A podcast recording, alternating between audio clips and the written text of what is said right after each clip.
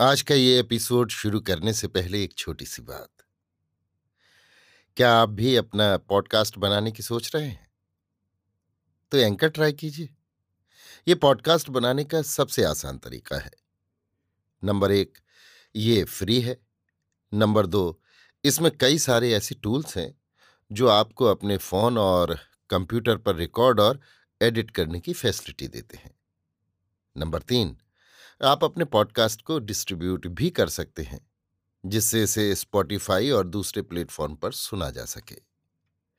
तो डाउनलोड कीजिए free anchor app या विज़िट कीजिए एंकर डॉट एफ़ पर अपना पॉडकास्ट स्टार्ट करने के लिए। ये तो थी एक छोटी सी जानकारी, और अब शुरू करते हैं एपिसोड का सिलसिला। तो आज के एपिसोड में लीजिए सुनिए आचार्य चतुर्सेन शास्त्री के लिखे उपन्यास, वयम रक्षा महा का पच्चीसवां भाग, देवेंद्र नहुष, मेरी, यानी समीर गोस्वामी की आवाज़ में। इंद्र के इस प्रकार पलायन करके छिप जाने से देवलोक में अव्यवस्था फैल गई। अंत में देवों ने नहुष को ही इंद्राभिषेक कराकर इंद्रासन पर बैठा दिया।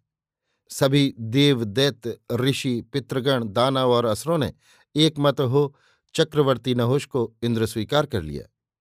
इंद्रपद पाकर अब राजऋषि नहुष त्रिभुवन के स्वामी हो गए। वे अप्सराओं और देवकन्याओं के साथ नंदनवन में विहार करने लगे। उन्होंने कैलाश, हिमवान, मंदराचल, श्वेत पर्वत, सहर्द, महेंद्र, मलय आदि पर्वतों, समुद्रों, नदियों में विविध भांति विहार किया। सब प्रकार ऐश्वर और विलास के साधन पा, दिव्यांगना और अप्सराओं के सानिध्य में रहकर महावीरवंत नहुष क्रीड़ा और काम भोग में रत रहने और सोमपान करने लगे। अब उन्होंने इंद्राणी पोलोमी शची को श्रृंगार करके अपनी शैया पर आने की आज्ञा दी। परंतु पोलोमी शची ने नहुष की अंकशायनी होना स्वीकार नहीं किया। उसने कहा, मैं अपने प्रिय देवराट इंद्र की पत्नी हूँ। मैं उसी की शैया पर आ सकती हूँ। नहुष ने कहा, मैं ही अब देवराट इंद्र हूँ। मैं देवलोक और मनुष्यलोक का स्वामी हूँ। इंद्राणी, अब मेरी भोग्या है। ये मर्यादा के विपरीत नहीं है। इंद्राणी ने कहा, आपने मेरे पति को न युद्ध में जीता है, न उसने मुझे जुए के दाव में हारा है। फिर कैसे आप मुझ पर अधिकार रखते हैं? किंतु नहुष ने अपना हठ नहीं छोड़ा। देवों ने समझा बुझाकर पोलोमी शची को नहुष के पास भेजने का निश्चय कर लिया। देवयाजक अगिरस बृहस्पति ने भी नहुष को समझाया कि पोलोमी शची के साथ बलात्कार करना ठीक नहीं है। परंतु नहोश ने यही कहा, वो मेरी विजित वस्तु है, उस पर मेरा वैसा ही अधिकार है जैसा इंद्र के इंद्रासन पर। अंगिरस बृहस्पति ने कहा, देवराज, प्रसन्न होकर क्रोध रोकिए। प्रसन्न होजिए।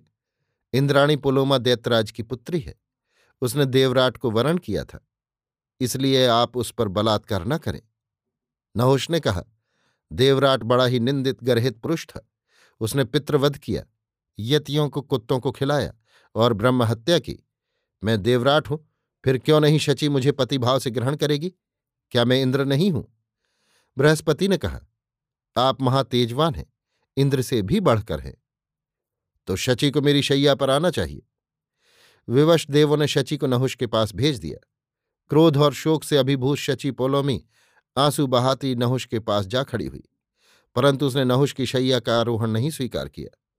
नहुष का आग्रह और अनुनय सभी को उसने अस्वीकार कर दिया।